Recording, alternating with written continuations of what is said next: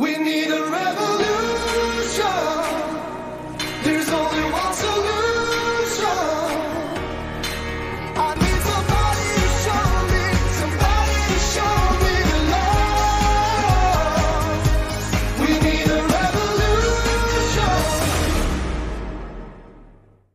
Hello and welcome to an Informed Life Radio on 1150 AM KKNW and streaming to CHD TV. I think we're also on Facebook and Twitter. We'll see how all that goes. So glad to be here again. Um, I got to say right off the top that the views expressed on this show are not necessarily those of our wonderful radio station where we're broadcasting or CHD. You know, this is going to be conversation that's uncensored, um, although we'll watch, watch our language um, just goes where it needs to go. And, you know, we've got a great theme here today, really about um, the law as it applies really in many, many households. We're talking about family law, uh, family court, vaccination law. We're going to kind of cover a whole bunch of uh, issues in that realm. Um, and with that, I'm going to go ahead and bring on my host. It's it's great ladies today. We have got uh, Tanya Goodman um, coming joining us. Um, she's a an autism mom. She's got a beautiful uh, son with autism and um, also has a lot of experience, unfortunately, but fortunately, she's sharing it with us in family court um, over medical decisions and the vaccine question in particular. And also joining us this uh, for both hours, we've got attorney Patty Finn, my dear friend Patty. Hi, Patty. oh, yeah, I think you're muted. There you go. Hi. Hi. It's How been a you? long time. Yeah, Patty and I for at the early days of COVID. Um, you were a guest on my show and I was a guest on your radio show in New York. And then, you know, life happened. You got extremely busy and everything. And then, so it's been a little while since we've been in touch and it's just so good to see you. Yes, it's good to see you. I miss you terribly. Yeah, yeah, me too. So it's it's great to have these these two very strong, intelligent women here with me today. You know, before we get into the topic at hand, I want to make sure everybody here knows what tomorrow is. Do you know what tomorrow is, Patty? No, Uh, no, okay. I already told Tanya, so it's no fair asking her. But tomorrow is World Ivermectin Day. Isn't that cool? There, did you even know there was such a thing as World No, I did Ivermectin not. Day? Yeah, I, I really wanted to. Um, let me come back to uh, share with you some great video on this page, but the video sound doesn't seem to be working on the website right now. I'm gonna see if I can go back. Um, but I encourage people to go check out it's just worldivermectinday.org and you can find out information, all the science on ivermectin. And ivermectin is a fabulous semi natural drug that won the uh, no, this its inventors dec- won the Nobel Prize for saving so many lives. It um, it's one of the safest drugs, if not this the safest drug ever invented. It's a byproduct of fermented soil bacteria. It is antimicrobial, antiviral, anti-inflammatory. Um, it's such a promising drug, and it has been used by billions of people over the past 40 years. And of course, um, because early on it was learned that it also worked to prevent and treat SARS CoV 2, COVID 19, um, the powers that be have attacked it and belittled it. Yes, it is also used in veterinary medicine, but the World Health Organization does not have it in their top 10 lists of most essential medicines simply to give it to horses. It is for humans that it won the Nobel Prize. And um, so check it out. We have to continue to spread the word about this fantastic um, uh, pharma- the, this pharmaceutical drug that's off patent, used in every country. I'm not a doctor, not a lawyer, say that right now, but I really feel that this should be in everybody's medicine cabinet next to the vitamin D, the vitamin C, your really good brand, uh, as natural as you can get, aspirin. I I think it's that important. Um, and in many countries, you can buy it uh, over the counter, right? It's it it's crazy that but here in Tennessee, where I am, there is a law now that you can buy ivermectin over the counter from a pharmacist. So if you're planning on uh, taking a trip, um, you know, make uh, Tennessee a pit stop. Come, come get some ivermectin, and and make sure that you've got it on hand for for whatever is coming around next, because the science is very promising that it can work for many RNA viruses and, and have many other uses. Dr. Paul Marik has written, I believe he's um, published a book now um, about uh, treating cancer. They're finding even ivermectin may be helpful in treating cancer. And then I, so I wanted to show folks too, I'm going to stop that um, and make sure everybody knows. I've talked about it before, but this is one of my favorite books right here. Let's see, we've got The War on Ivermectin. You can go to Skyhorse Publishing um, and find out all the places you can buy this fabulous book by Dr. Pierre Kory, The War on Ivermectin. And the reason this is so important, even though it seems like COVID is a little bit trickling away, it's still there. It's still going to be used and pushed. And they're going to try to bring these genetic therapies into your life on an annual basis the reason it's so important is because in this book, Dr. Kory outlines um, the marketing war, the marketing strategies used by the pharmaceutical industry to take down anything that um, harms their bottom line, that harms their profit. It is the playbook that the tobacco industry used for decades. Um, and that kept cigarettes from being uh, labeled as um, cancer causing and all the other health damages that tobacco does. So I do encourage people, um, you know, on World Ivermectin Day, just go get yourself a copy of the War on Ivermectin. Send it to somebody you know and love, and let's let's keep this um, book, which is already a bestseller. Let's keep it a bestseller so that everybody knows. Because as I said, it's as important to know about the science of ivermectin. It's just as important to know about the tricks and the marketing gimmicks and the evil underlying things that the pharmaceutical industry um, is doing uh, to to really keep control and keep their profits and it's harming human health. And and that's why we're here. Because you know this this didn't just start with covid ladies did it? This capture of our regulatory agencies of the media the systemic capture of every avenue of education about vaccines. It's been the most, um, I would say, successful propaganda campaign ever in history. Because everywhere you go, every avenue you uh, encounter, there is pharma, especially in the realm of vaccines. Um, and so the beauty of COVID I hate that anybody's been harmed by COVID or harmed by the response to COVID, which is the greater of the harms. But the beauty of COVID is all of this underlying lies that you will read in the war on ivermectin has been revealed to so many people. And that means we're going to be able to um, solve some problems. So, with that foundation here, I'm going to start with with Tanya. And thank you so much for coming on the show today because what you experienced is tragically all too common. And that's when two people have a child and they split up and they have to make decisions and share decisions uh, for the child. And when vaccines come into play, um, that's where um, sometimes the issues really get contentious. So I guess I'm going to kind of start there, and and I'll let you back up a little bit if you want to tell a little bit of backstory about you know who you are and how what happened. Sure. Well, Bernadette, it's always a delight to see you. We miss you here. Ah.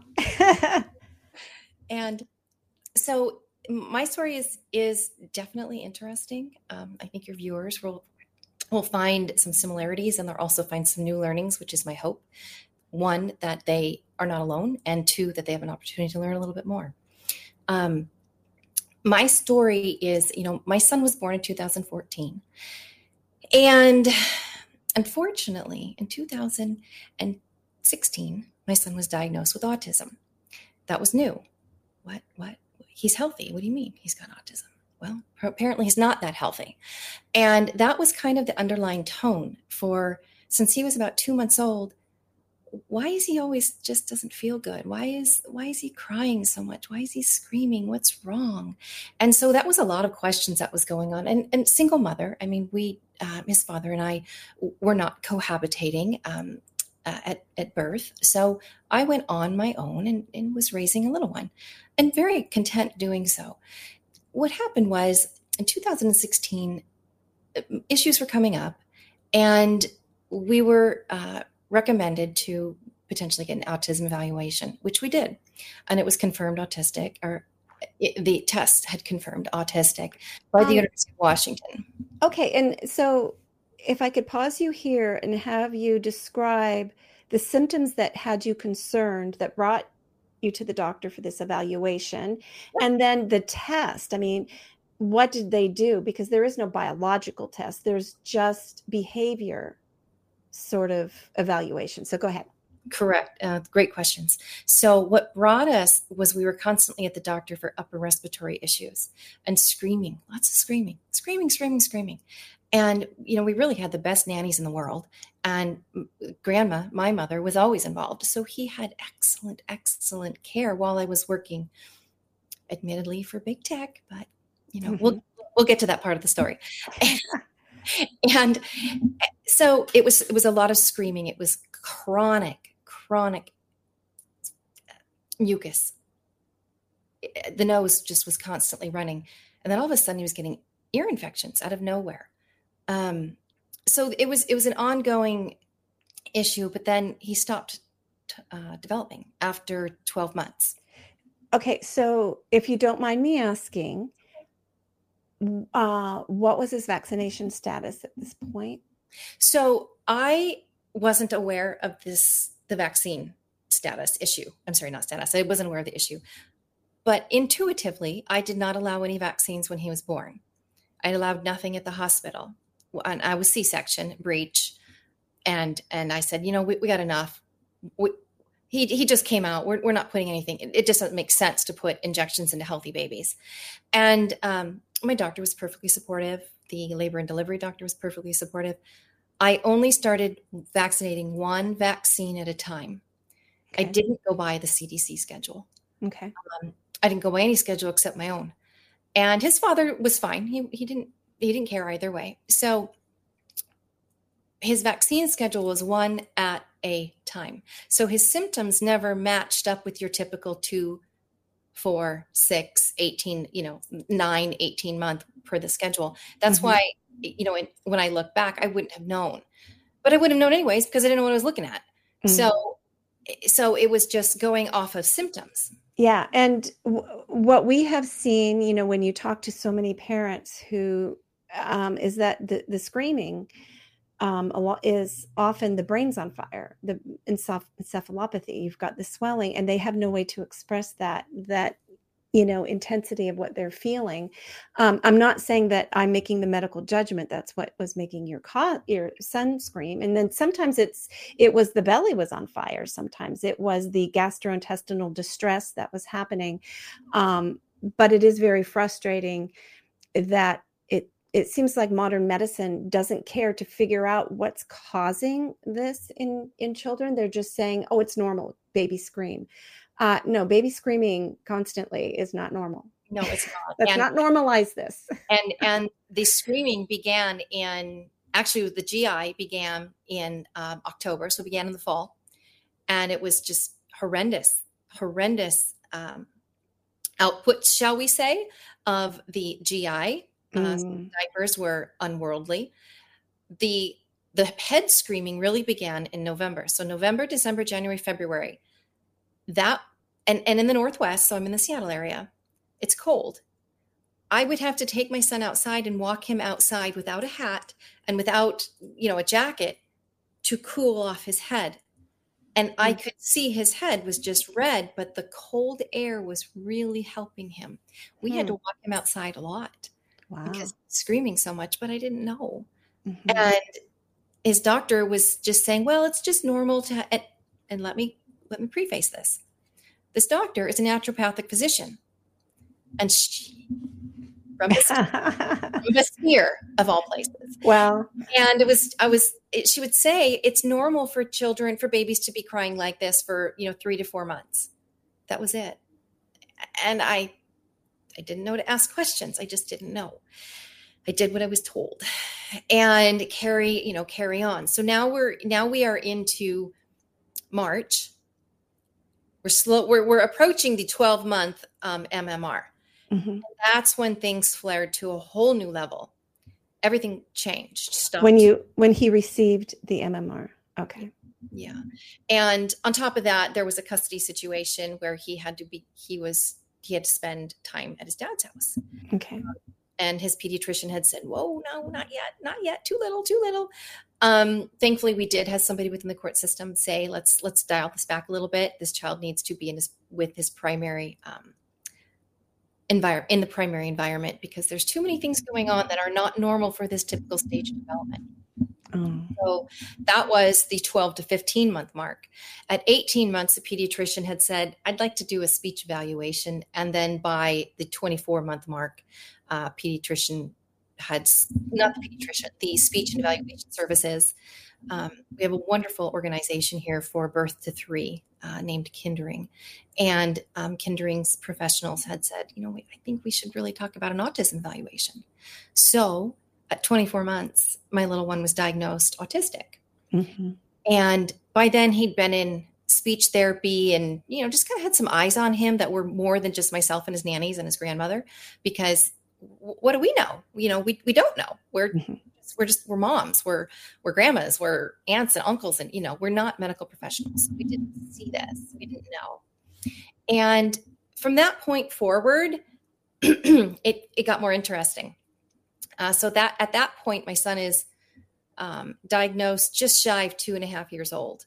So into um, what they do is uh, early intervention therapies, and that consists of a lot of socialization and a lot of almost relationship building. Mhm. Uh, so the child will learn to what social engage what is appropriate social engagements and and he did well there. He, he liked it but you know he had such severe anxiety that there were challenges in that regards too. Uh, you know i would typically think well he's just an introverted child. I'm not an introverted person but just thought well i'm recognizing introversion in him so let's let's embrace that. It turns out there's a little bit more than that. It's severe social anxiety it's just severe anxiety in general. And so from that path forward again i still didn't know the culprit I didn't, Mhm. and I continued to give him the shots needed for preschool in Washington State.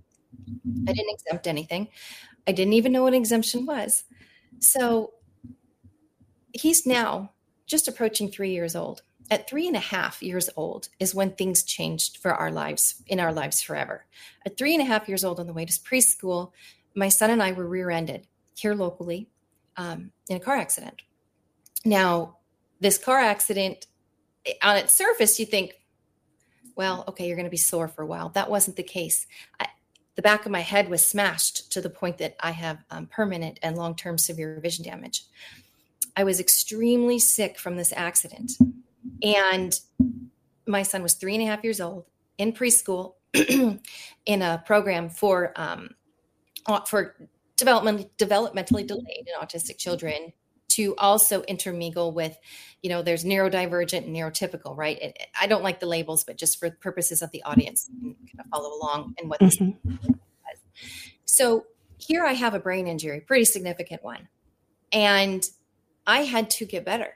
There is no question. There is no two ways about it. I have a little autistic child. I have to get better. And I was going to spare no expense. Um, and I didn't.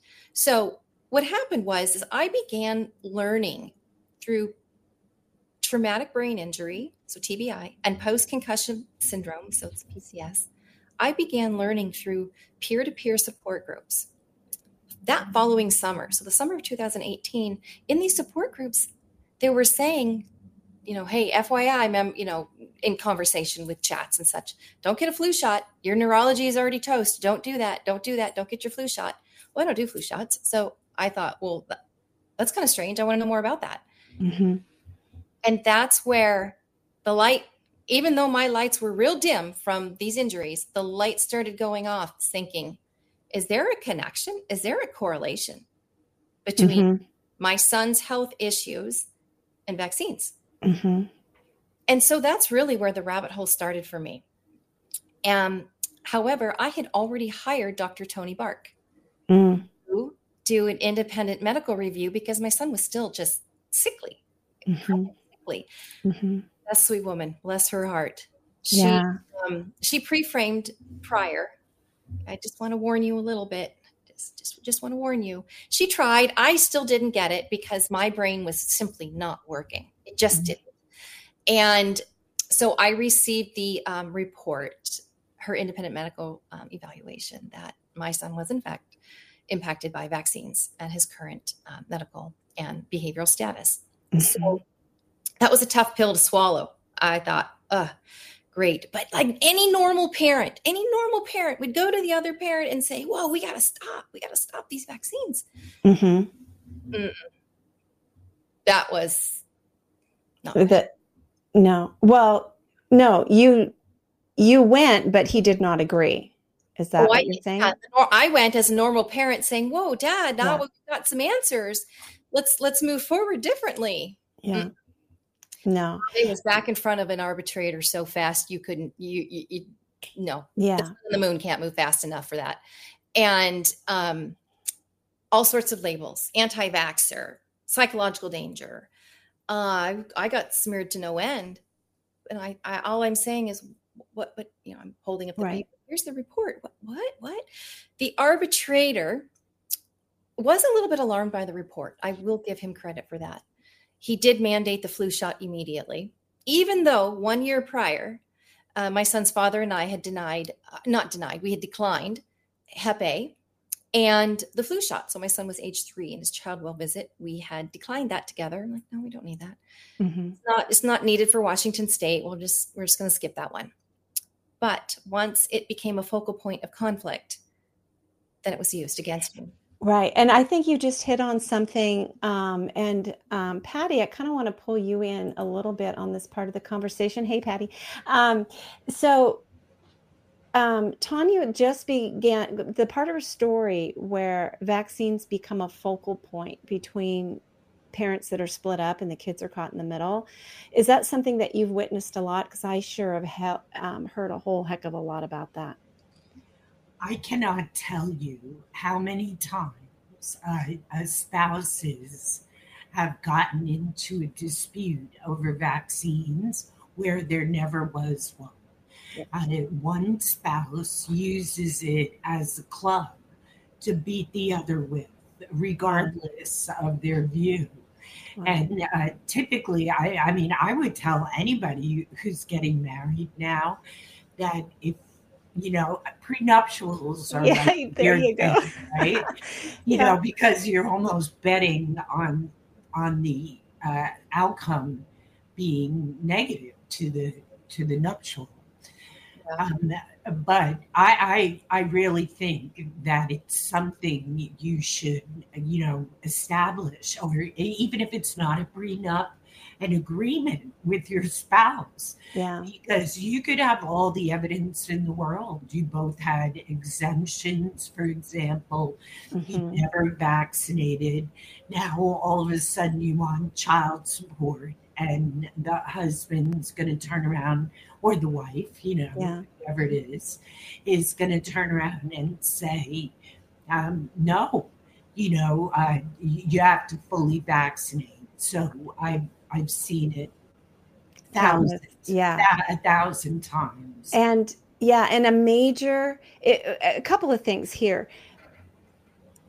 No other pharmaceutical on the planet could be used as a weapon as this. Like if your child, you know, I, so well, most drugs that are, um, I suppose next we'll get into psych drugs, right? Because I'm so anti psych drugs right now. Like, you know, I'm all about disarm pharma because of these very dangerous drugs that they're putting kids on. So that might be the next club in divorce court used.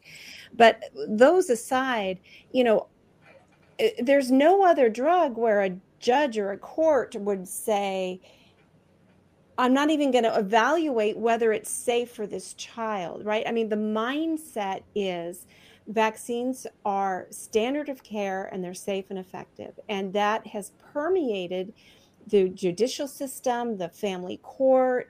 It's everywhere, it's saturated. And and then in the second we're not going to go into too much here, but I want to talk to you more, Patty, in the second hour about the Jacobson decision, because it seems like a lot of the problems stem from there when the court said it's not our place to decide whether the shots are safe and effective. That's kind of what the public says, and they elect the people who write the law. So we're just going to trust them. We're not going to rule on the science. But I'm getting ahead of our myself on our conversation.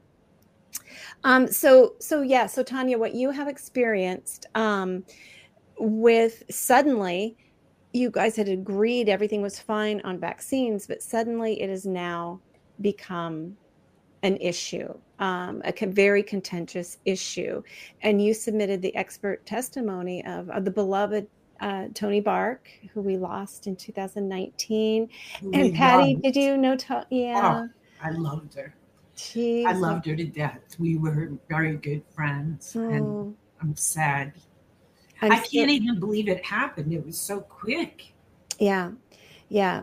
Uh, Toni Bark passed away from from cancer after quite the valiant fight and trying, you know, every form of natural medicine and you know some of the traditional medicines. But um, and this is a little bit squirreling, but I believe she talked a lot about when she was in med school. She offered herself up as a guinea pig for a lot of things, especially the hepatitis B vaccine, and I think she got three. Um, and that might have been part of you know those things were contaminated with that um, monkey um, the SV40 Oh, thing. Yeah. you remember that? Yeah, I didn't know that. Yeah, yeah, that was part of her story. Um, so anyway, and uh, you know, again, Bernadette doesn't know for sure that's what caused it, but she couldn't have eaten any healthier, taken any better care of herself. She was amazing. So there was some environmental factor that was so strong that she wasn't able to, um, you know, overtake it. And I do find it interesting that in, in hindsight that it was 2019, and there's a lot of evidence now that um, SARS-CoV-2 was circulating in 2019, and that spike protein um, does have the capability of um, of making cancers um, kind of get out of control. So who knows? I, we will never know. Um, there's so much that we won't know, and it's a lot of conjecture. And but you know, this is this is what people do. We look around, we make observations. Observation is the first step in science, and it's and as mama bears, we try to observe and make educated decisions. Right now, the medical community um, does not want any anecdotal stories to have any weight, even though in the big picture of science, it's clinical trials and clinical experience and anecdotes that are all supposed to inform the decision. But, you know, our stories are being dismissed. I'm going to give a little plug real quick and then I'm going to get back to Tanya.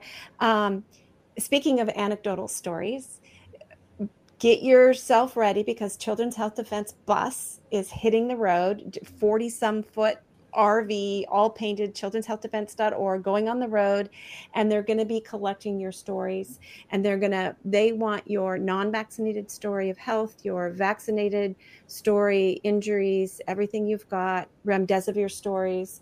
Um, they're going to be collecting these stories and doing also a survey study. They're going to be um, gathering the data for an actual study while they're on the road, as well as doing these interviews. So, you know, if if the powers that be refuse to listen to the people and to ignore the avalanche of injury that the pharmaceutical industry has caused, well, we're just going to take it to the road and we're going to do it ourselves. So there we are. Okay.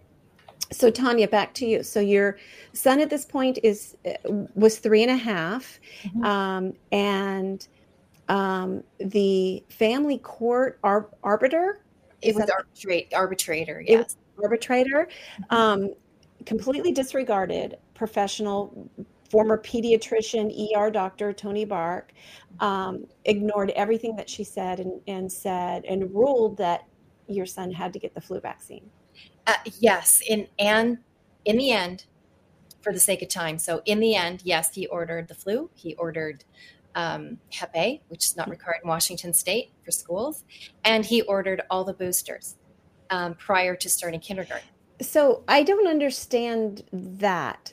So we've got you not wanting any vaccines and then the boy's father is he the one pushing for all these extra shots that weren't even required for school? I mean or so it was him because the, this arbiter cannot put his opinion in as i mean as far as oh let's go above and beyond what's required for schools right Well, actually, they they do.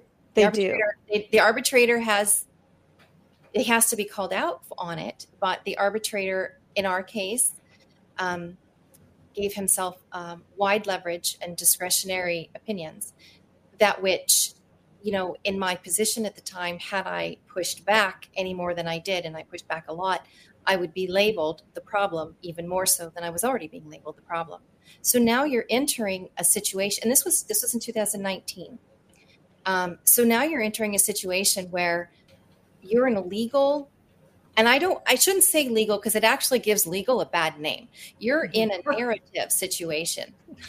yeah I, I, I, I got to give some credit to the legal field here. You know, it's like I, I, there. What's happening is it's the narrative. The narrative is the one that's that's coming up. You don't speak against these products. You go along with the, what the medical professionals say. Well, the medical professionals who did weigh in, and it's on record, they never read Dr. Bark's report. They hmm. said that one, they went. A couple of them would actually go through and were defamatory towards her. And I'm thinking she's got more credit credentials than you do. yeah Um, but you know, I had to mind myself how much I could pop off. And so, at the end of the day, he was ordered to get all of his boosters prior to kindergarten, or this, you know, like the the September ish timeframe. Mhm. and I did pitch a fit over that exponentially. And so they agreed to spread out all of those boosters over, I think it was like over three or four months time period. Mhm. Um, but still, the father was also in denial of autism. So we had to have another um, autism, di- uh, autism, um, evaluation yeah, evaluation, of which that followed right after those shots. And lo and behold, he's still autistic. I can't imagine why. Yeah. So, uh, you know, I, I just sit there and scratch my head, and I have a wonderful legal team. You know, they're they're lawyers. They they abide by, um, you know, the bar's recommendations and kind of innuendoed positions. But they've said like, hey, we're we are we're not going to go up against pharma on this. We're not going to go up against anyone on this. The bottom line is this is not right for your child, and we're going to fight this because we don't want him to die. wow And you know that meant a lot. That meant a lot Mhm. because that means they had to go up against their own, their own, so to speak. You know, within the law. yeah And but here, you know, unfortunately, 2020 rolls around. I'm in a rock and a hard place because of my brain injury. My son's dad was trying to um, res- remove my son from his from my care, and so that's an extra level of terrorization that um, Mhm. you know the average person doesn't necessarily have to experience. Thank goodness. So- yeah um, hold that thought Okay. because i want to i want you to remember where you are Okay. um because i want to ask patty a little bit about what you said where these attorneys in their asso- bar association i'm not an attorney i don't know all the lingo but i recall um there was something uh, patty that happened like was it the new york bar association. Yeah. declaration of that? Can you do you remember what i'm talking about? Can you? You know, uh, yes, uh, the New York Bar Association uh, endorsed uh, mandating vaccines. yeah And uh, the law journal came to me for a quote. And I, you know, I wasn't really thinking, and I was like, "Oh, who cares what these stupid lawyers say?"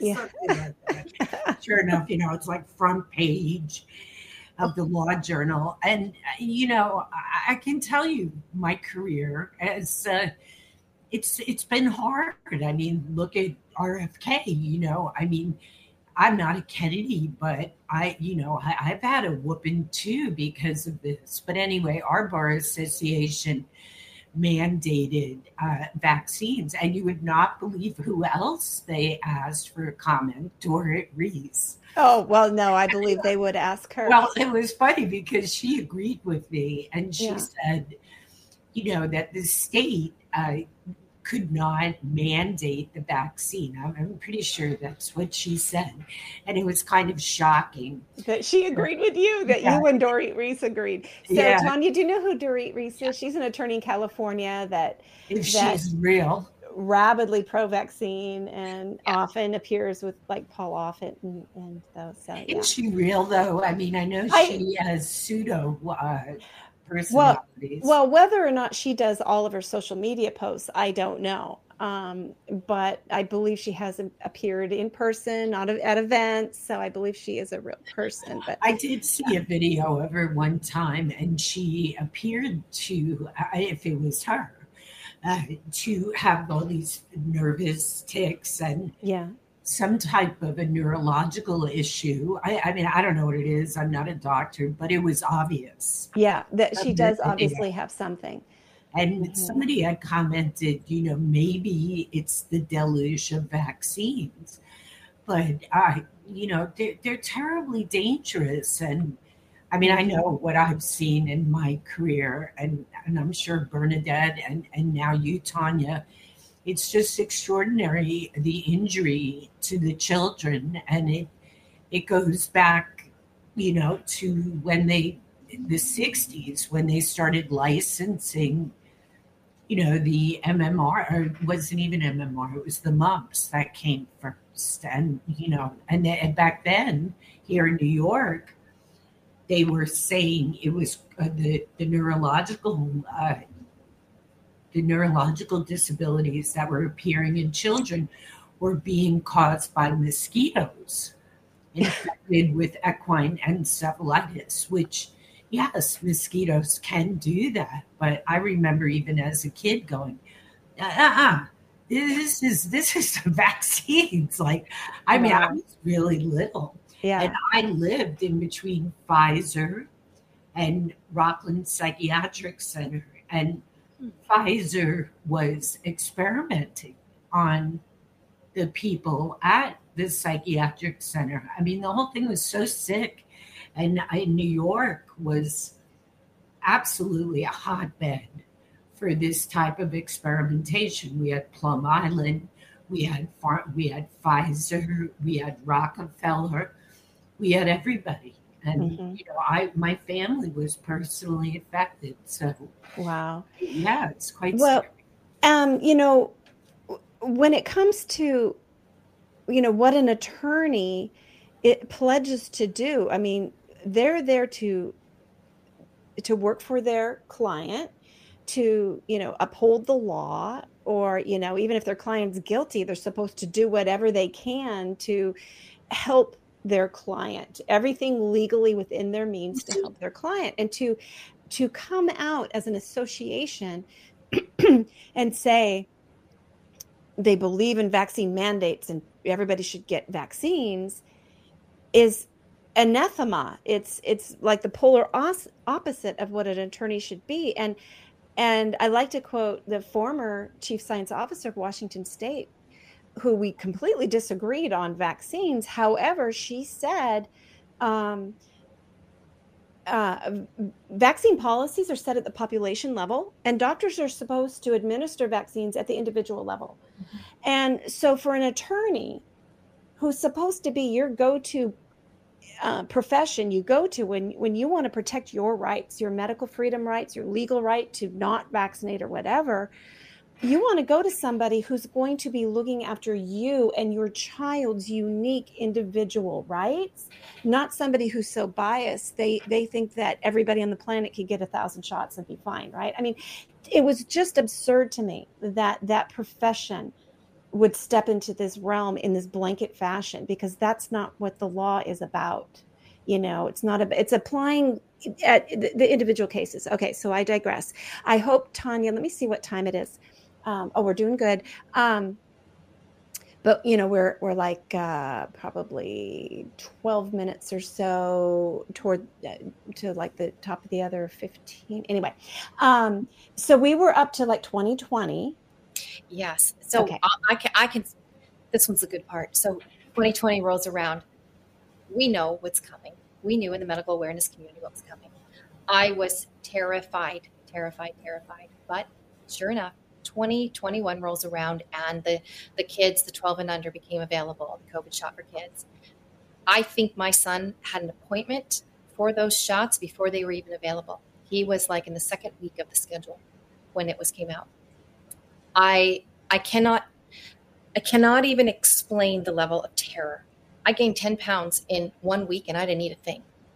Um, stress, trauma. Mm. Um, my son was given the shot and and um, I wasn't there. I won't I won't be present. I won't. He's going to remember that I was not present and that was for a reason. Um, a couple weeks later, severe dehydration. We were sent to ER, uh, we were sent to urgent care. I had to take him to the ER, um, where he had to have, ironically, the same medication that I have to take, which is Zofran for anti-nausea, because that's we had to stop. We had to get him to stop throwing up Mm. and get some fluids back into him. Four days after that, this is what's really alarming. Four days after that was Christmas Eve. Christmas Eve, with his, you know, he's with his cousins. He's excited. He, what is he like? I forget how old. Seven, seven, I think. He was just happy, and then all of a sudden he just stopped. He was just, he was so lethargic. His head was listing to one side, and I thought, what's going on? Maybe he had too much sugar. I'm not sure. He went into the bathroom because he thought he was going to throw up, and gushed. His nose blushed out giant, clotty blood clots of a blood Mm. of a bloody nose. Oh. And he says, Mom, I, I don't feel good. My head is, what do you say? My head is confusing. That's what he said. My head is Mhm. confusing. Mm. I was, it was, it was just a horror play. I knew, I knew what darn well what it was. It was playing out right in front of me. So, but he had to be at his dad's the next morning. So I had to drive basically from the Canadian border back to Seattle, Christmas Eve. On that drive, very quietly, my son in the back car, in the back seat of the car, he says, Mom, I think my nose is bleeding. And I pulled over because it's the middle of an ice storm, a rain ice storm. Now, mind you, I shouldn't even be driving in this, but I had to take him home. I had to take him back to his dad's. So I had to drive. And the reason I couldn't drive is because of my vision damage. So I pulled over in a safe, uh, lit area and look in the back seat of my car. He has blood. It's all over his clothes, all over the seatbelt, all over the car seat. There is blood everywhere. And I turned around and went to the fire station that we just passed. The firemen, bless their hearts, wonderful men. The firemen said, Where did this come from? They were pretty angry, kind of at me, thinking that I, I did something. And I said, I think it came from the COVID shots. They got so angry. And I said, I didn't do it. It wasn't me. It wasn't me. And, and they said, Who would have done this? Who does this to children? They were so angry. Oh, And I said, uh, uh, uh, I, I just stood there, just uh, I didn't know what to say because I, the reaction was like one we would want to see protecting children, Right. but at the same time, my son knows how to identify pain zero to ten, and, and they and they said, you know, where's where's the pain, and and he says, Mama, my head is twelve out of ten, and he was still Oh. gushing, and they couldn't get him to stop bleeding. Wow. But again, this ice storm, and and they said you got to get through the pass. There's a there's a little lowlands pass. They said you got to get through the pass. You have to go now. Darkness has set in. You don't have much time, and because this pass is really icy and is dangerous. And they said once you get to the other side, if the pain hasn't subsided, you need to go to the ER. So that was Christmas Eve. He ended up in the ER, and of course he was fine by the time I got to the ER. But I was still like you know, silently crying my eyes out, driving 80 to 90 miles an hour, like trying to get through this pass ahead of the rainstorm to, or the, the ice storm to the ER. And his pediatrician office was stayed on the phone with me. There, the nurses at his at this office that his dad placed him in. Um, I really, I have a lot of admiration for these nurses because they get it, and sometimes they'll even say it out loud. So I even I got to the point, you know, got that taken care of, and things smooth. There's nothing I can do at this point. The friends and the, the friends and, and within our medical awareness community who knew he was given the shots, you know, many had reached out and said, "How can I help you? Try this, try that," you know, kind of things to help support his body get through that. So I'm extremely grateful for those men and women who reached out or were willing to have a conversation. Mhm. Um, so this is you know now it's christmas night christmas morning uh, he went to his dad's very next day now this goes back to what you were saying patricia the very next day in, in you know you know the area i live there's a foot of snow his dad ran out to the pharmacy the very next morning and gave him the second shot wow. Wow. After this bleeding episode with giant clots in the bleeding and got him the second shot. so so the terrorization was very intentional from my Yeah. view. but the Yeah. family court system here's the situation with the family court system had i gone back to the family court system and said no this child can't have this shot i would have been in a position at the time to have him removed from my care Wow. and that was happening at that time i do know one one father who said no no no no no and a guardian ad litem recommended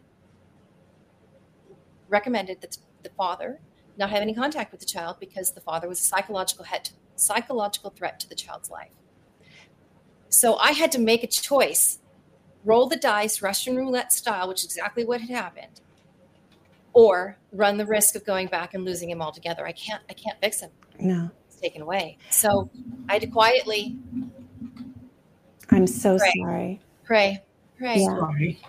Yeah. And I'm not the only one. I mean, there's so many parents, whether it's the mom or the dad, it doesn't matter. If you decide to use this topic as an issue, as a mechanism of power and control within the family court system, because you're going to get one up over your over, over the other parent, Mm-hmm. where's the benefit to the child? There is none. Mm-mm. and you know and here in washington state i'm i'm aware of i can't say i've seen it with my own eyes i heard it from multiple attorneys that the, the washington state bar was saying stay out of vaccine issues don't be fighting this leave it alone just follow the um, public health recommendations that's that's Mm. what they were hiding behind follow the public health recommendations so i mean i know many many children that were forced to get this and out of nowhere out of nowhere they were forced to get it by a parent that wanted to exert their power and control Wow. Yeah. Have you seen that too, Patty? I'm looking at the, let me see what the time here is. Um, yeah, we've got time. Have you uh, seen that also that out of nowhere, um, suddenly the vaccine issue, where does it come in with you as an attorney? Um, when are you usually pulled in? Is it um, in cases where the non vaccinating parent is, is fighting to protect their child?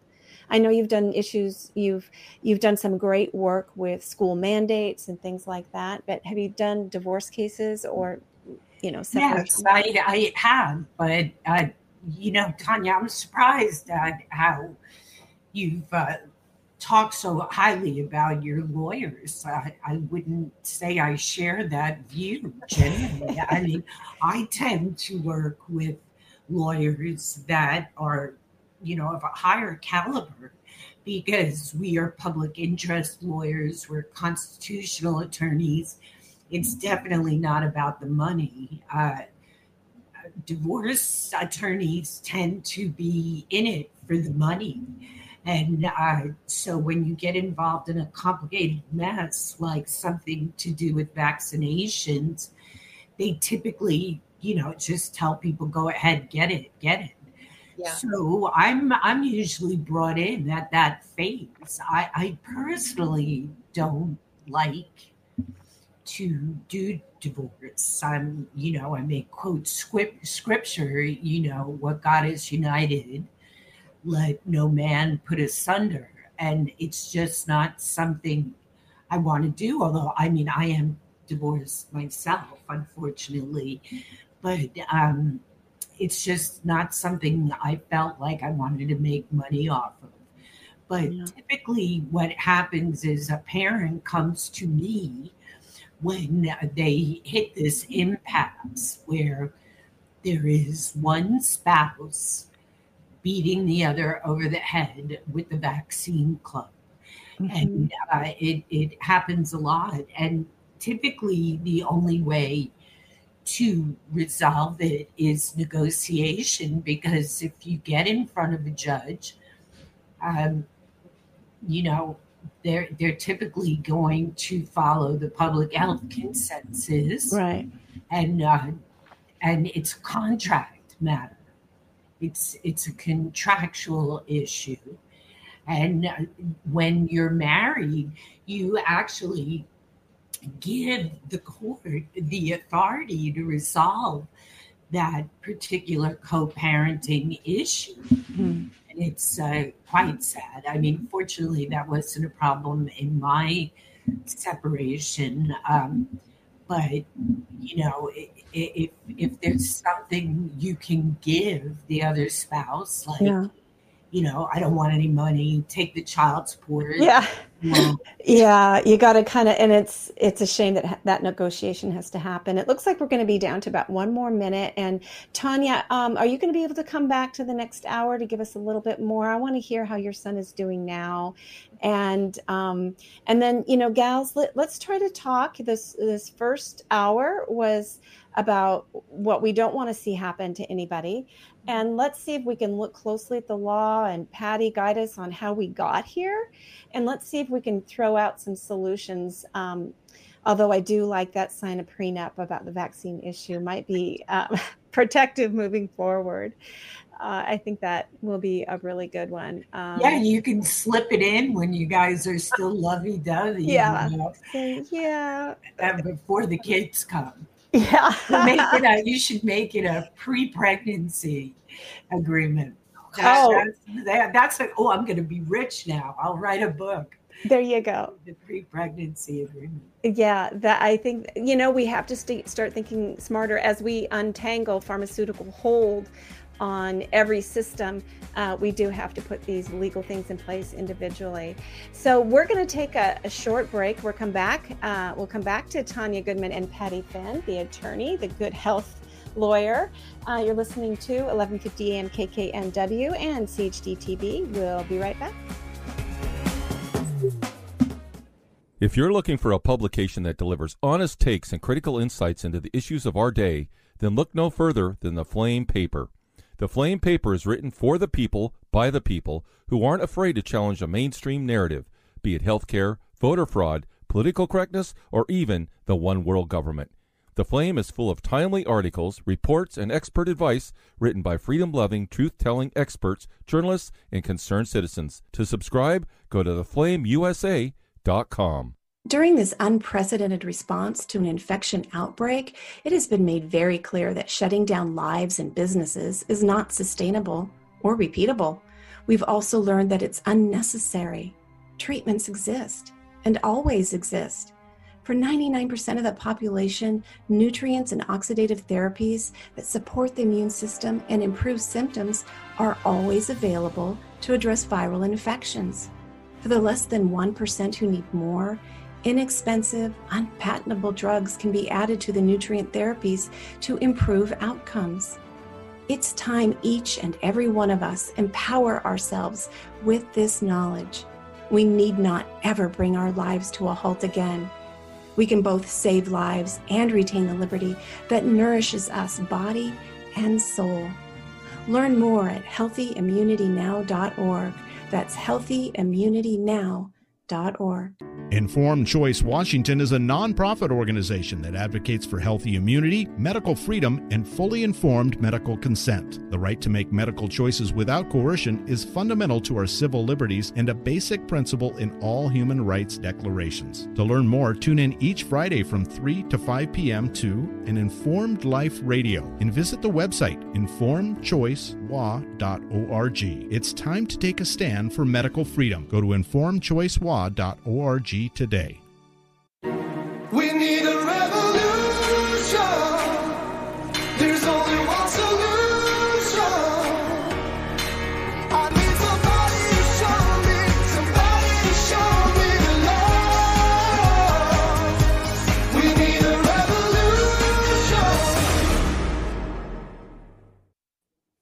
Hello and welcome back to an Informed Life Radio on 1150 AM KKNW and CHD TV. Uh, so glad to be with you. I want to remind um, everybody, as I said at the top of the first hour, that hey, tomorrow is World Ivermectin Day. World Ivermectin Day. Ivermectin is one of the most amazing medicines ever invented. It is a uh, byproduct of fermented soil bacteria uh, discovered by a wonderful researcher in Japan many, many years ago. It's on the World Health Organization's top 10 list of most essential medicines. It's been given to 40 billion people. Its uh, makers won the Nobel Prize for saving so many human lives. And I, I as a not a doctor, um, at all, but do believe after my research, and you can see the book behind me there, The War on Ivermectin by Dr. Pierre Kory. Get your hands on that book.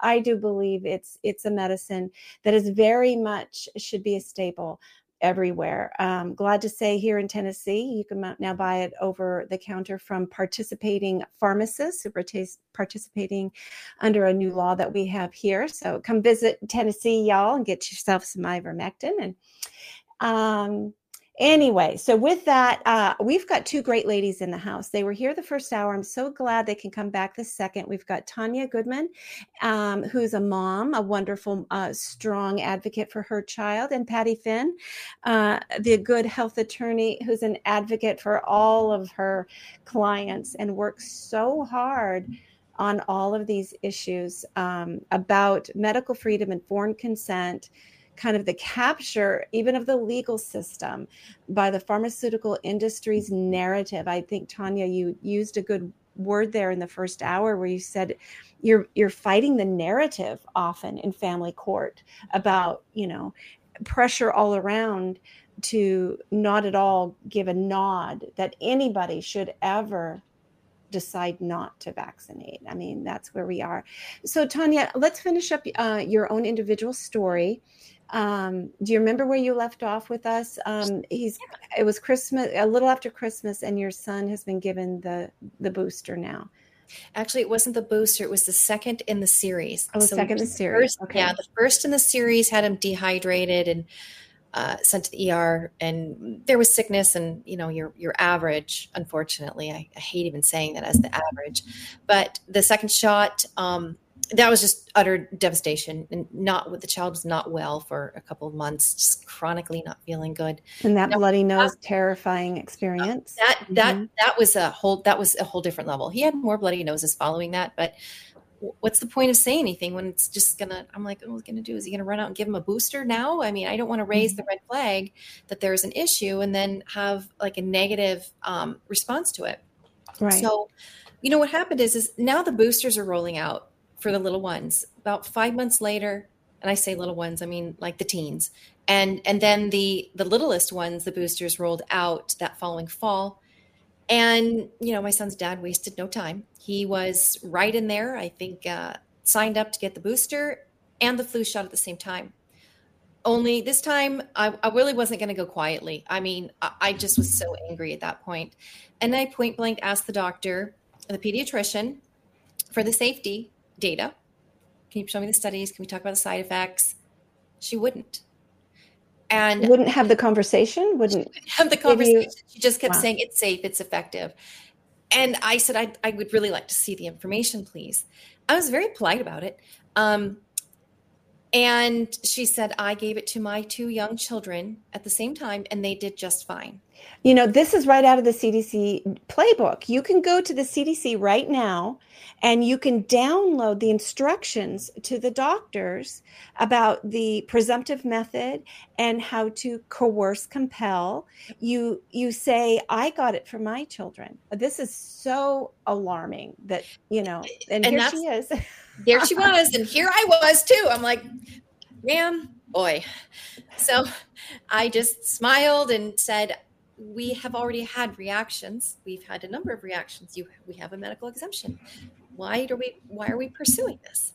And she, um, she just wouldn't have it. She just spoke right, right over me, as if I, you know, I'd ask the safety, I'd ask for the efficacy, I'd ask for the the potential side effects, and then I. I did have the informed consent law, the RCW, and cited it. I said, you know, I'm just asking for informed consent. This is this is really it- it's it's a legal parameter that allows for the rest of us parents who aren't as trained to be able to make informed decisions about what's happening with our children. That didn't go over very well. So my son was given the flu and the booster, and within two weeks, he was down for almost three weeks. He missed Wow. two and a half weeks of school. Wow. So sick.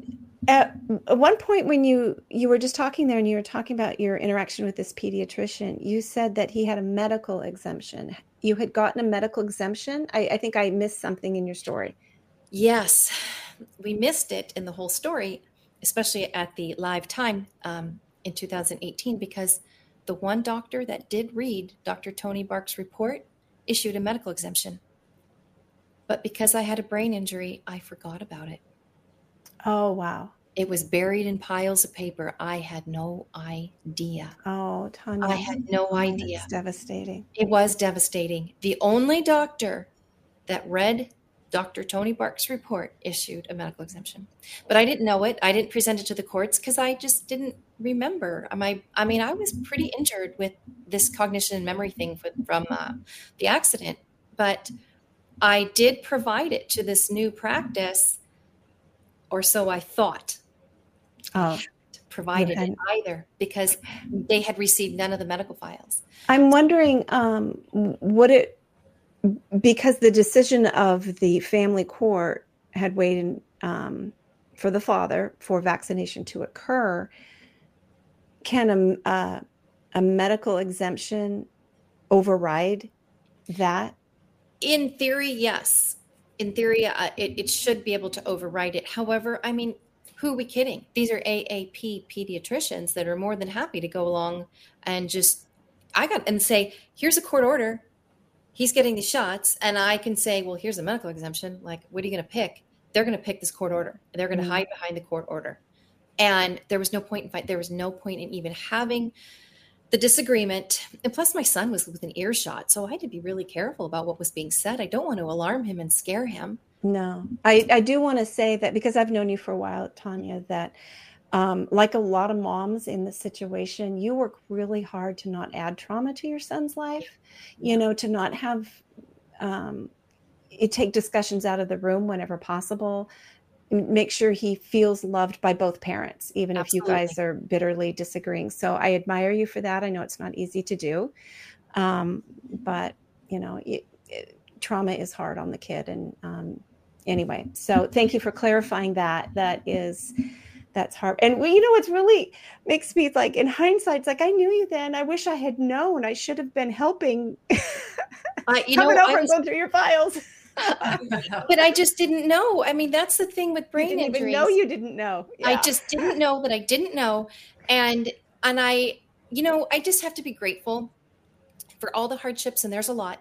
I just have to be grateful that we're still standing and we're we're going to get healthy we're going to get better. Uh, my head's going to get better his body you know i have to say and i know i'm not the only parent i will look at my son sleeping and think you know my goodness it's a ticking time bomb? What's when's it gonna when's when's something gonna break? When thing when is this gonna happen? Is it gonna happen? So mm-hmm. the unknown is horrifying. I don't know what kind of blood test not that i could do them anyways but i wouldn't even know what blood test to, to, to run to check what's what is developing in his body. I just i don't know and my hands are tied. So you know i can only rely on the likes of you know, Dr. James Lyons-Weiler and, and Mercola and, and Steve Kirsch and, and all the names that we know that offer suggestions on how to help your body be stronger to purge what it can purge. Yeah. And that's all I can do at this Yeah. point. Yeah. Well, I admire you for for doing that and I encourage you to, you know, continue on your own healing journey and try to find peace because we really are all of us in, in various degrees living through very very stressful times. I mean, a lot of us has said we're in the weirdest World War III right now where you know everything's sort of being weaponized against us and it's very easy to be in that state of of stress and overwhelm and we can either let it undermine us or Mhm. we can find ways to cope and find those you know I want to comment real quick on your on your comment about protecting the children from being traumatized. yeah because I don't speak ill of vaccines in front of my son. He's he is you know he's of the age where you're going to get some parroting and mom said and I don't need to have that come at me too. So Mhm. I don't talk about that. But what I am finding and I'm very concerned about the children who have had the shots and the teens. It's now coming out on mainstream media that there are problems.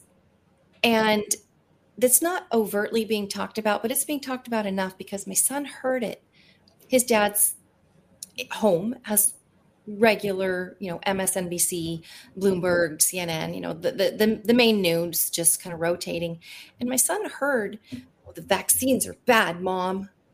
I'm oh thinking, why, yes, they are. But I, you know, I, I couldn't respond that way. And I said, well, tell me more about that. And he says, wait, he was talking about some celebrity that may the vaccine have had something to do with the celebrity dying. He says, mom, these vaccines are going to kill people, aren't they? And I, and I said, well, you know, let's, let's talk about that. We, we have really good immune systems in our body. I mean, what am I supposed to tell him? And he's not the only child who had the shot and is now mm-hmm. hearing mainstream media talking about how bad these shots are because they are bad, but they're not really talking about how extremely bad they are. It's Yeah. starting to come out. it, it's it's going to be traumatizing to a lot of people when they realize and i do ache for the children now you know working with informed choice washington um, you know we've at times done flash mobs and educational events and gone to where let's say there's pop-up vaccine clinics but we have always set a rule for ourselves to stay a certain distance and make sure any messaging that's out there is is not inflammatory Yep. because if children are being brought in that the, they're already nervous they know they're being brought somewhere there's vaccines and the last thing we want to do is make this child more scared Yeah. and we believe in parental rights if this the parents are making their own medical decision to do this right we just want to make sure it's a fully informed decision so we try we you know have mm, not get too close and make sure our signs are not anything that a child would in, interpret in a big way uh, to be scared um, it's difficult to do. So um, so i would like to move on now though um, to patty. Can you help us understand how we got here. And i know you know a lot of it is rooted in that 1905 jacobson decision. Can you give us uh, i know you've talked about this a lot so i'm kind of throwing this at you but i'm hoping you can kind of give listeners an overview of that decision because i know there's parts of it you really love and there's parts of it that you don't Uh, you know, I'm still working on the same cases that I was working on when COVID started. wow Uh, you might find that hard to believe, but I'm still doing the mass case. I'm still doing the NYPD case. good I'm still representing that little boy uh, Mm. that is vaccine injured and Mhm. has been denied a medical exemption. And uh, it's funny because, you know, you helped me even with the grammar and some of the pleading. yeah And I am uh, remarkably still standing. You know, we, we've been kicked around and, and bounced up here and there to courts. Uh, Mhm. I'm uh, going to the Supreme Court uh, again uh, in the next two weeks. We're filing for a petition. Uh, Well, we haven't been approved yet, but we're filing for a petition uh, for writ of certiorari to review uh, the legality of the COVID 19 mandate without uh, informed consent. So I Excellent. guess that's right up your alley. Oh, wow. So, That's uh, fantastic, Patty. Yeah, it is. And I, you know what? I can read to you the preamble uh, of of the uh, writ just to give you an idea. Of Oh, yeah. what- uh, the preamble is uh, that this case presents nearly the same issue and question of law as posed in the landmark vaccination refusal case, Jacobson versus Massachusetts. Over a century ago, the Supreme Court reasoned the constitutional protections of the individual is not unlimited. That's the part you don't like. Yeah. There's a couple parts I don't like, but go ahead. The state police power to mandate a vaccination in the event of a public health emergency. The Jacobson court held the decision to mandate the vacci- vaccination was within the province of the elected legislature, anal- analogizing the state's police power to impose a vaccination mandate is the same as the power to enforce a quarantine. Now, that's the opening paragraph. So you might say, Patty, oh my gosh, you're you just said to me already. You know, you're agreeing with them. So here, here's the point. I have no choice but to agree with the court because that is the law. That is the law. So after duking this out for 20 years, I've made friends with Jacobson and I've made friends with the law because the truth is, uh, it is not a constitutional question of law. The states, uh, let, let's say that the mandate, a a vaccine, is equivalent to a quarantine. That's what the Supreme Court said. That's not what Patty said. That's what the Supreme Court said. In every state in the United States, and I'll narrow that to New York because I know New York, in order to quarantine somebody, you have to uh, get their permission. And if you don't get their permission, you have to bring them in front of a magistrate. And you uh, have to present evidence to a magistrate. And you you get an opportunity to defend your case. So why is this different than family court? Because in family court, the judge is not going to consider any evidence. The judge is simply going to rule that the consensus is the vaccines are safe and you're in you're in this dispute with your husband and the family court judge is going to side with the the public consensus. However under in every state in order to quarantine somebody you have to go before the magistrate. If i say no you know i'm not going to quarantine you can't make me you can't make me that's my favorite um, you get an opportunity to go in front of a judge so what's the difference in in the law the burden is shifted to the government and the government has to prove that the vaccine is safe and effective and necessary. That is not what you had in family court. But if you look at the public health law in New York State and every other state, uh, you you get an opportunity for uh, a hearing, and they have to prove one you're infected. I think it's 90% of the population that has COVID 19 or has had it. So you you have studies, you have credible studies showing, uh, you know, everybody's had COVID. You either got vaccinated or or you have it.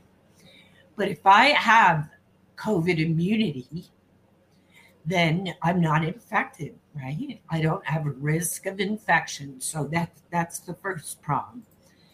The second prong is is the vaccine the least restrictive alternative? This is again not an option you had in family court. You, you they they weren't going to consider this. But if I have if I have no immunity and there is and this vaccine just does not work. I mean, we know now. I mean, we may the the data may not have been as clear as it was 3 years ago, Mhm. but it's beyond clear now that breakthrough cases occur and the vaccine doesn't work. So when the Supreme Court says it's up to the legislature, I'm saying to the Supreme Court, I agree with you. And the legislature in New York says I have to be infected and the vaccine has to be the least restrictive alternative. Well, it doesn't work. So Wow. how is it that you can make me take this shot without my consent? Uh, Patty, that's brilliant. Yeah, that is, is It is abs- I I it only took me 20 years. oh wow i i just so yeah. love this it i'm oh I love it too. And and you know, it was funny because it was my client in the mass case who happens to be a lawyer herself. And she called me and she said, Have you heard this guy out in Indiana? And I was like, He was uh, some public health uh, professional. She sent me a video, and sure as nose on your face, he laid out that argument. So I can't take credit that I cooked it up okay he he explained the public health law. So I went and looked up our laws in New York Mhm. State, and I have the data to support it. And um, so now I'm saying to the Supreme Court, you're right. It's up to the legislature, and the legislature says I get a hearing, and it's not my burden of proof. It's the government, and the government can't make their burden of proof. Hmm. And we want a hearing. I hmm. want to get in front of a judge. Tanya, Yes. you have loved to get in front of that judge and argue Toni's case, yeah. you know, Toni's report, argued your evidence. You were shut down. You never got out of the gate.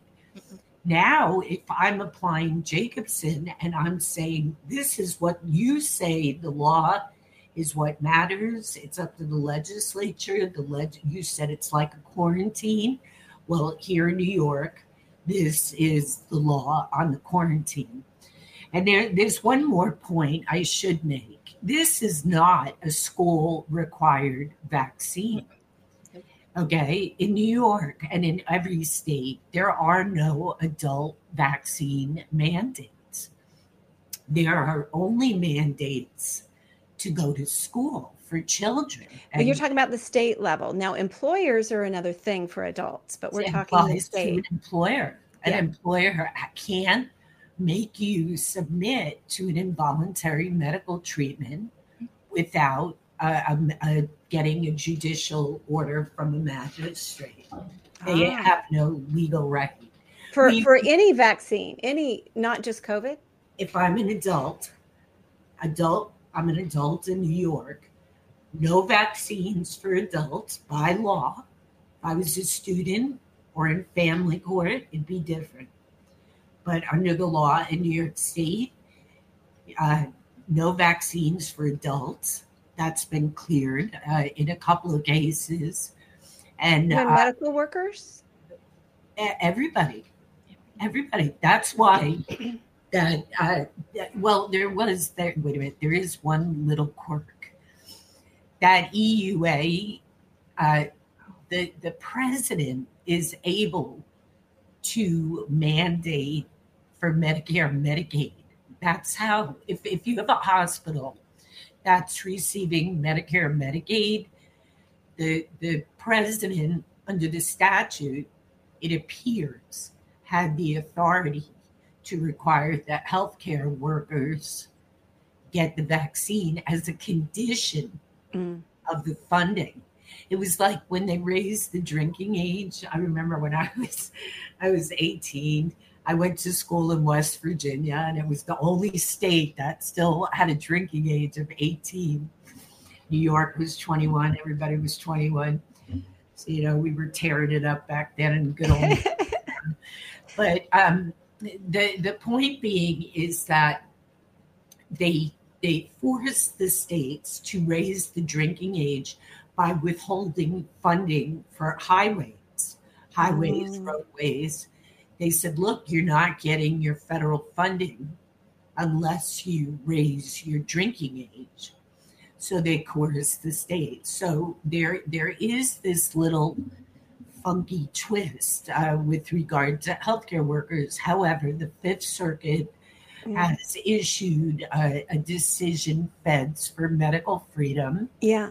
and uh, basically he uh, said uh, what they didn't quite rule whether or not we don't have a ruling on that yet, but they they definitely restrained it Yeah. and they oh, they denied a motion to dismiss it as moot, which is what happened in all these vaccine cases. That when the emergency ended in May, I think it was, Mhm. all these government agencies went to moot all the cases, and I got slapped with like four or five moot mootness motions. Yeah. And I'm a small, you know, small firm. I don't have a big staff. I, I was like Mhm. busy, and uh, I, I, I'm still standing. I, Wow. Yeah. Well, actually, this case in the Supreme Court, that one was denied on mootness ground, but I'm glad it was because now I get to ask my question to the Supreme Court. Yeah. I have Feds for Medical Freedom saying the Fifth Circuit saying no, this this is not moot. It's in fact ripe. Second Circuit saying no, it's moot, and that gives me an opportunity to go to the Supreme Court because you have two circuits saying different things. So Okay. Well. I'm glad that you hang in there and all these other attorneys are hanging in there and refusing to have their cases be mooted um, because we can't let this happen again. And what they did was illegal. Whether just because they stopped doing it doesn't mean in the past they didn't break the law and and that needs to be slapped down. But what what you're talking about here is COVID only. Now before COVID um uh, medical professionals were often by their um, clinic or hospital required to get the flu shot or they'd be fired. Um, and and sometimes they would do the other shots, some of the other shots as well. So, is it possible that this arg- this argument that has been developed um, brilliantly about COVID could now eventually be applied to all other mandates? Because, like, I'm thinking about all the states require for school a TDAP or a DTAP, several, like there's six on the schedule, the tetanus, diphtheria, and pertussis. But we know that the pertussis um, portion of that shot, and probably the diphtheria as well, doesn't in- prevent infection or transmission.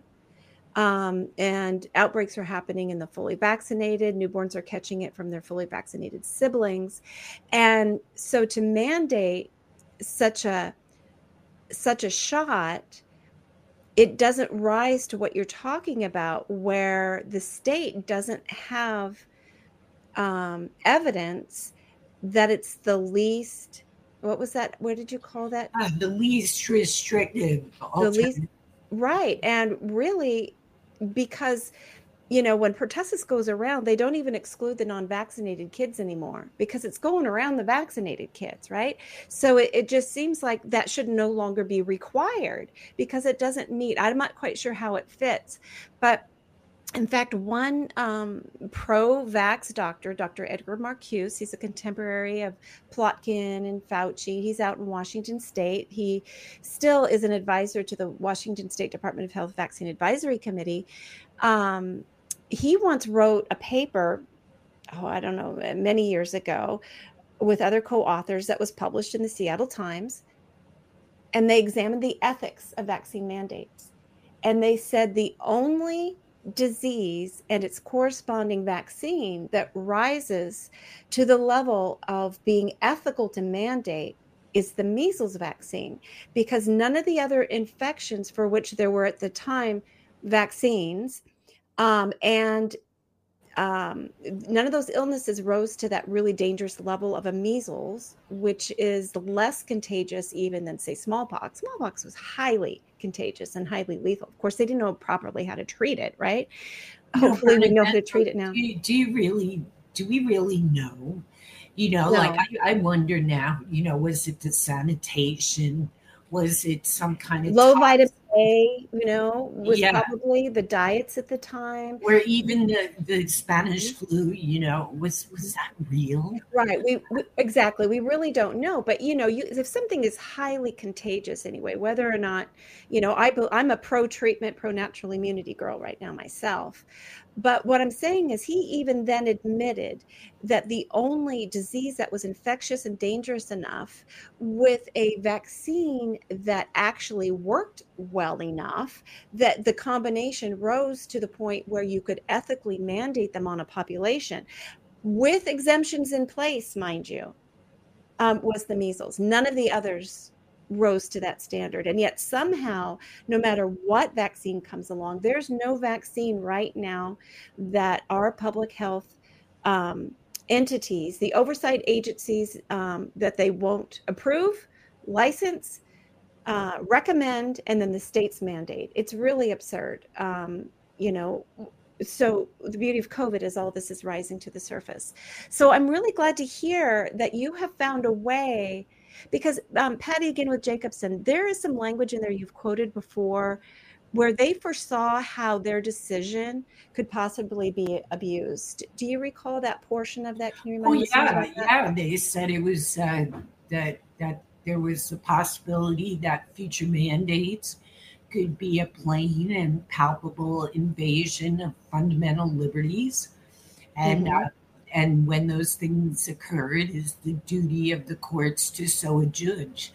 But what's happened is Jacobson's gotten so twisted and uh, even recently, uh, Justice well, Justice Gorsuch repeatedly has discussed uh, in several uh, important decisions the towering authority of Jacobson applying to every single mandate when it was a narrow uh, decision that applied to a single smallpox vaccine uh, outbreak. So, with regard to school, uh, school is a lot more difficult. So, here, here's the, the strategy or the problem, anyway, with school. Uh, school license, uh, school vaccines, unlike COVID, are licensed by the FDA. COVID was and still remains an EUA li- uh, liability free drug. The licensed version, Comirnaty, is a fiction. It doesn't even exist. And if it does exist, it's not being distributed in the United States. Mhm. Because if you were to get a licensed vaccine, in theory, that isn't considered a countermeasure or covered under the vaccine injury program. Mhm. You could sue the bejesus out of the Mhm. pharmaceutical companies. So they're only distributing EUA drugs. Yeah, and and right now there is a case moving forward uh, about a young man who was in college, who was hesitant, as they say, to get a COVID shot. But when he heard that they were licensed, he felt, oh, that means they're safe. They've been licensed now, and he went and got a Pfizer shot, and he ended up dying as a result of the injuries from that shot. So there is a lawsuit going forward on this whole matter of he was lied to, he was deceived intentionally, you know, with the language being put out there. It's an informed consent basis. I, I law, I mean lawsuit. I think I can't remember the details of it, but I, I just so you know, Patty. Before all this, before I met you and some of the other amazing attorneys in this movement, you know, I I made the attorney jokes like everybody else. Although I've never had really, you know, actually I'd never met a ruthless attorney personally. But I got to tell you, I just so admire um, you and so many other in this profession who have that ethics and the morals. And, you know, you really put your career on the line to stand in what you know to be true and to defend people who often do not have money to hire you. I mean, bless your heart, you take them on. And, and if anybody wants to know, if you want to help out Patty Finn, I'm going to go ahead and share um, your website because you do take donations because you you take It's, people uh, all donations. Yeah. Every everything we do is donations, and I Wow. I am general counsel to Make Americans Free Again, matha.com, and you can uh, certainly donate there, or you can Mhm. donate on my page. And uh, that picture you have up there is that beautiful little girl, Kaylin Madden. And I actually proved that Kaylin doesn't Kaylin look like me? That that's Oh my goodness, yeah. yeah. I always thought that picture she looked like I did when I was a, a little girl. It's so Mm, shocking.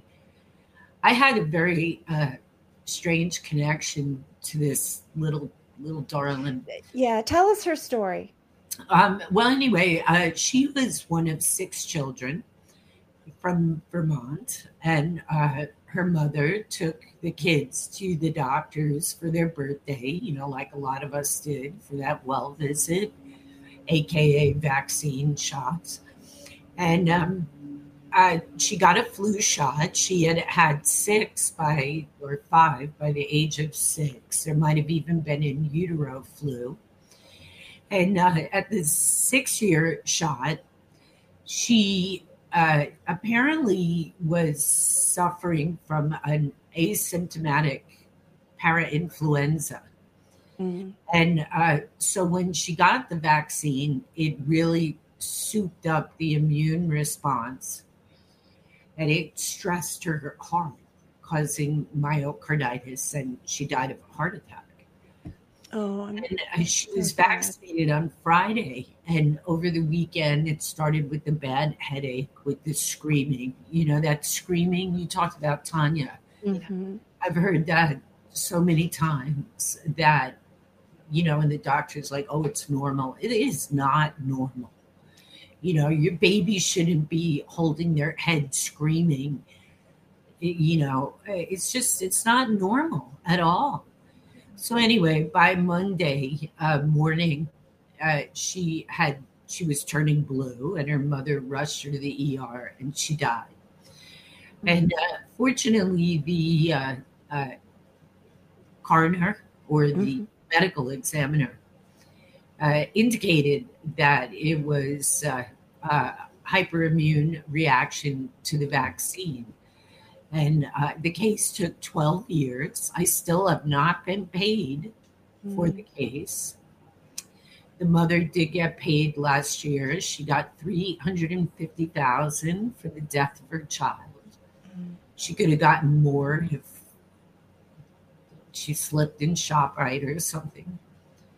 So, uh, Wow. you know, it was it was pretty tragic. But but the the remarkable thing about that was that with all the uh, obstacles I was facing, and believe me, they were throwing them at me right and left, man. Mhm. I uh, I managed to win. I, it It- was it was wow. shocking. Yeah. That's thank you for your tenacity and you know for honoring this little girl. How precious. She's one of the angels now i feel fighting for us. We've got so many beautiful angels right now. We got toni bark. We got this beautiful little girl. We got my mama. We got a lot of angels up in heaven that are looking down on us. So if you want to help support uh, the good health lawyer patricia finn in this case she's got going to the supreme court that could be really huge uh, decision. Um, her website is patriciafinnattorney.com patriciafinnattorney.com um, and there's a donate button right in the top right corner there. So let's so here we are through uh, through the misinterpretation often of the jacobson decision in 1905 misapplication. Of course pharma um, absolutely giddy with the state of the world of you don't dare um, criticize their products, getting immunity from the governments. I mean, you know, we're in this mess and then COVID hit. And now people are waking up. So let's spend the, you know, the rest of our time here talking about um, positive solutions and what we can do. Well, first, we find good attorneys who are taking on good cases, and we find individuals fighting, and what whatever we can do to support them. Sometimes it's money donations, right? Sometimes, Patty, it's like once in a while, and I mean, do you need a shout out for somebody who's a really good editor because sometimes you need somebody that will review something that you've just been drafting and rewriting and rewriting and you might need an editor you know Well, I, you know, I, I felt terrible dragging you into it oh i loved time. it But uh, MAFA is uh, supporting my work. oh good And um, we've also sued EcoHealth. oh eco health I- I- alliance seen Yes, I, wow I'll tell you about that in a second. But Okay. I, I do want to tell you about vaccines for school children yeah and the solution. Um, I think that, first of all, there's only a few states like New York. You've got Maine, California, New York. I'm not even sure. I think DC pulled back on their mandate. But these states do not allow religious exemptions. But Justice Gorsuch and the Supreme Court uh, in South Bay, Pentecostal, a couple of others, hmm they they have uh, recently issued opinions saying, look, if you're going to give a medical exemption, then you have to give a religious exemption. And Right, if you yeah. give a religious exemption, you can't ask about the religion. yeah So that would certainly solve a big problem. And, and we're focusing on that for this September here in New York. So, Patty, how does that? I love this. Um, and it is, it was discriminatory. You're going to let a kid in with a medical exemption, but not with a religious exemption. That's discriminatory. If the medical kid is safe, so is the kid with the religious exemption. But how does this apply to adults? Because in many states, including Washington state, some employers, especially state employers, we're making adults go through such a ridiculous litmus test of questions. And if you had so much as taken an aspirin in the past, they were saying that your religious um, conviction was not authentic and they weren't accepting. I mean, it's just ridiculous. So, can that ruling that just happened in Missouri um, also uh, be utilized to apply to adults who are who are being forced, who are being denied uh, their exemptions by their employers? adults actually have an easier time than the little ones and uh, i understand uh, the the experience that people have had you know being terrorized losing their jobs um, I mean, I was in New York City during the vaccine passport. I had to go to the restroom. I had to drive like to Brooklyn to go to the bathroom. Uh, I, I, I, I couldn't go in anywhere. Everything was boarded up. I mean, New York City is so out of control right now. It's actually breaks my heart. It's dangerous. You know, it's like a lot of other places. But, you know, I had no passport, so I couldn't get inside anywhere. Um, but uh, parents, uh, people that have gone through these things, I, I think for an adult in Washington, there's two things. You certainly have the normal challenges where you could go to a courtroom or ask the judge to review your religious uh, exemption and to make the determination de novo as to whether or not you hold religious beliefs contrary to vaccinating. That is what the court is supposed but to but but they shouldn't be able to to judge. You should only have like you said with the children. It i i'm opposed to this. You shouldn't have to explain Yes, yourself. that, that, that would be part two. oh okay. And I, I think, you know, what one would be you just fight them on that. But I think this second one would be a lawsuit where you clarify. I don't have to explain yeah my religious beliefs to you. And I can tell you there's a lot of case law out of New York. And uh, it wasn't me. I didn't file these cases, but uh, quite a few of them have uh, indicated that you know you do and, and a lot of immigration cases you do have to explain your religious belief so to what degree do you have to explain that i i'm with you i should i think i i don't have to tell you anything i have a first amendment right Yeah. but the problem is Jacobson. What did Jacobson say? Jacobson said, "No, you don't have a First Amendment right, and uh, you have no right." So it's uh, a little sticky, but I think that's the direction we're going in, and hopefully the Supreme Court takes this case. I will be able to address uh, some of this broad, sweeping interpretation of Jacobson as Justice Gorsuch, Gorsuch put it, we're fighting how to pronounce his name. Yeah. The German name is Gorsuch, but they're telling me it's Gor. Gor I don't. I can't even say it. well, maybe if you get to meet him, you can ask him. How do Yeah, you that'll be my pronounce your first name, sir? question. Yeah.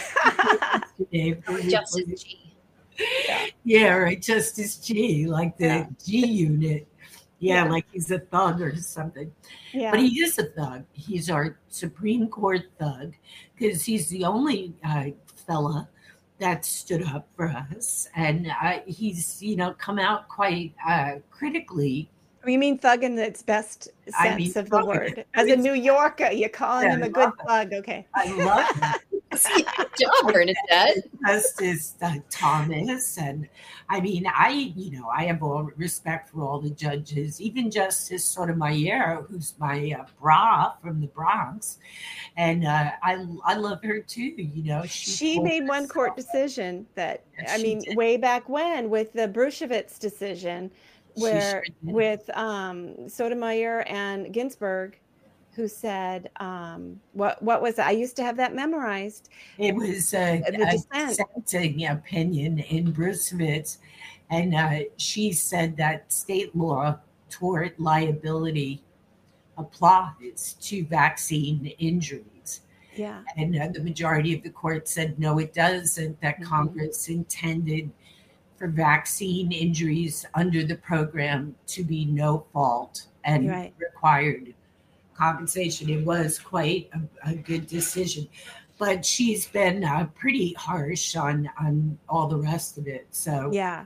but, yeah. but well, yeah. She said, um, she said that Bruesewitz's decision created a regulatory, it was the dissent, created a regulatory vacuum, but it might have been Ginsburg who wrote it, a regulatory vacuum in which nobody is responsible to ensure these products are safe and, and listed, not the FDA, not the CDC, not the A- NIH. And this is a huge problem. We've got a regulatory vacuum, and that was in 2011. And this is where we are. Let me um, see kind of um, here how we're doing on time because we're getting down to like the last six minutes here. And I would, I, well, there's so much good information. Patty got to come on again because I, I, I, there's so many little areas that I didn't know we hadn't explored, and I want to explore more. But, but let's kind of spend a little bit of time on, on back to family court. So, um, I, you know, what I, I the, the only two things we've come up with solutions so far to leave on a happy note is one um, before you ever say i do get something in writing that you will agree upon this vaccine decision so it doesn't cannot become a weapon should you ever part? And if you love each other enough and you really believe in what you believe or whatever your vaccine stance is you'll probably agree to do that. So i would hope of course it goes my way but you know i'm not the one in that marriage. Anyway and then you also said, barring that, you've got nothing there, that because vaccines are such a club and it's usually 99.99% of the time the court favors the vaccinating parent, do whatever you can to negotiate with your former spouse if you can possibly do that to take that club away figure out some way. And of course like in tanya's situation and so many other women's situation you just don't have a former partner who is willing to negotiate. It's like they it's like once they get a hold of this weapon it feels so good to have that power because they know it's almost like it's it, it brings the, it brings the parent who is the protective, the advocating parent. It just brings them to their near, knees, in which you're saying, "Please don't harm our child." yeah. Now, I will say, even if you can get the best negotiated outcome in the beginning, you know, uh, for example, let's say, uh, as long as you promise not to, you know, if you agree to not vaccinate, I'll never take a dime of child support. Or if, if you know, you can have five, five, five weeks of vacation every summer, we can agree to that and not vaccinate. But here's what happens: you can have that agreement. They can still petition to modify. They can still petition to use the dispute resolution process, and all bets are off. Mhm. I Yeah. agree. It's a terrible situation. And, you know, family court is, they smear you all over the place and Mhm. uh, scare you, and your child is at risk. It's, uh, it's like a, a drag. I, I mean, I don't know what to say. I know that the only thing to do with someone in your position was uh, to try to negotiate out of it. But if you have somebody that's against you, I've had only one case where the court sided with the parent. And in that case, I'll tell you quickly the mother was adopting from China. She didn't, it wasn't a parent, it was the state. The state had assumed custody of the child for an interim period in the adoption. I, I don't, it was like an irregularity or something. And um, so she, uh, the judge, uh, they wanted to vaccinate the baby, and the judge said no. Mhm. So that that was the only time that a family court judge agreed. Wow. People people miss that. The last statistic that I heard from a financial perspective, because again, I, I have time. I can't really read much because of my vision damage, but I listen a lot to podcasters and, and, and audio to try and understand how such a system can take such ownership of one's life. I mean, child, my body made this child. Why, why am I not a part of the decision here? So, but what one of the most interesting facts I learned was that the family court system is a for-profit model at 57 billion annually. Um, it's a lot. It's an awful lot of money that are Mhm. being made off of children. Mhm. Wouldn't that fit into a trafficking model to some degree? I mean, it, it really's got a lot of questions. I got a lot of You know questions. what? Though the problem is nobody's going to listen to you. You're going to get, you know. I mean, I'll tell you. Just last two months ago, I was in the uh, Second Circuit, and the the judges were smirking. Uh, the woman that was with me, in the paralegal, she they were, I mean, rude. They, this is the highest court in the state, next to the Supreme Court, and I, I mean, smirking, rolling their eyes. And I, you know, I was making the best arguments of my life. And 10 years ago, I would have been devastated. But this time, I knew I was right. And you're right too. So Mhm. just keep fighting, and God will provide.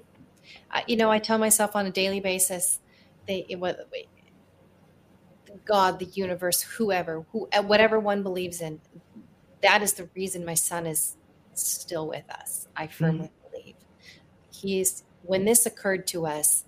Uh, so many prayer warriors put us in their prayer circles and vigils and chants and meditations and, and Mhm. positive vibes. I mean, I, I, I don't discriminate amongst religious preferences by any means, and but it's true that that's why that's why he is still with us and why he is able to hopefully his body will continue to keep adapting and, and purging uh, as best his body can Yeah. Well, uh, our prayers are with you, Tanya, and and with you also, Patty, the good health lawyer. We're down to Great like the job, last Patty. minute. great work i'm over here like cheering Yeah, she is. She's really quite amazing what she's accomplished in her little office. She's just quite the tiger. But you know, this is what it takes. Um, it was a little scary first couple of years, but of of COVID. But I think that Americans are figuring out how to be Americans. Lawyers like you, Patty, are figuring out really how to get her done. Um, all over the country, great decisions are beginning finally to emerge. People are waking up. Our side is only growing and it will continue to grow. So keep the faith, keep the prayers, keep the love, uh, keep working, never give up, and um, keep listening to an Informed Life Radio. Have a great weekend. Bye bye. Bye bye. Bless you. Hi, I'm Brad Dacus, president and founder of the Pacific Justice Institute. For over 25 years, PJI's mission has been to defend religious freedom, parental rights, and the sanctity of human life. PJI has protected patients from being taken off life support and stood up for citizens around the country facing job loss for medical decisions that should be left between them and their doctor. For free legal representation and resources, visit pji.org. Are you suffering from a sinking feeling that the COVID 19 pandemic is being blown out of proportion and that nothing in the news is making any sense? If so, then there is a fact based, science driven news show designed just for you. My name is Del Bigtree, and I am the host of The High Wire, the world's most trusted news source in digital media when it comes to accurate, science based reporting on the COVID 19 pandemic. From COVID 19 vaccine development to mask mandates, school shutdowns to job layoffs, The High Wire goes beyond providing you with the most accurate, evidence based investigations. We send you links to the sources for all of our reporting so that you can further your own investigation and come to your own informed conclusions. High above the agenda driven circus of mainstream media, we do not run. We do not hide from the truth. Instead, we walk the high wire. If you care about truth, then join us on Instagram, Twitter, Roku, and our website, thehighwire.com.